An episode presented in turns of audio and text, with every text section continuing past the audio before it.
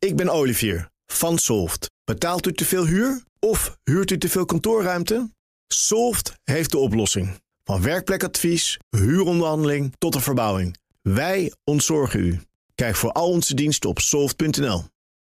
De column van Marianne Zwagerman. De regering schakelde influencers in voor de coronacampagne om jongeren in lockdown te houden. De corona-influencers komen uit de Talpa-stal, een soort verkapte staatssteun voor mediamiljardair in nood John de Mol.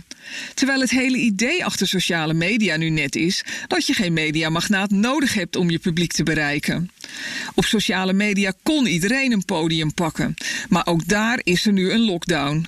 De ene na de andere video wordt gewist. Nee, niet alleen van 5G-gekkies. Soms verwijderd door YouTube of Facebook onder het mom van nepnieuws. Soms door de makers zelf, omdat kritisch zijn op het coronabeleid professionele zelfmoord is. Longarts David Prins plaatste na enige aarzeling een filmpje waarin hij vraagtekens zet bij de wetenschappelijke onderbouwing van het anderhalve meter beleid. Hij wees erop dat er voor bijvoorbeeld HIV en ebola nooit een goed vaccin kwam. Dan kan dat nieuwe normaal wel eens heel lang duren.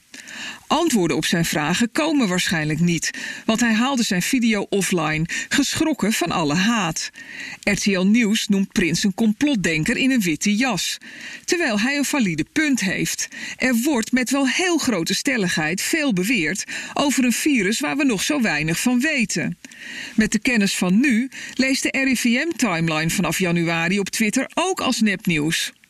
Toen microbiologie-professor Alex Friedrich eind maart zei dat het Nederlandse testbeleid niet deugde, werd hij door Hugo de Jonge neergezet als een egoïstische spelbreker met de woorden: Het is hier niet ieder voor zich.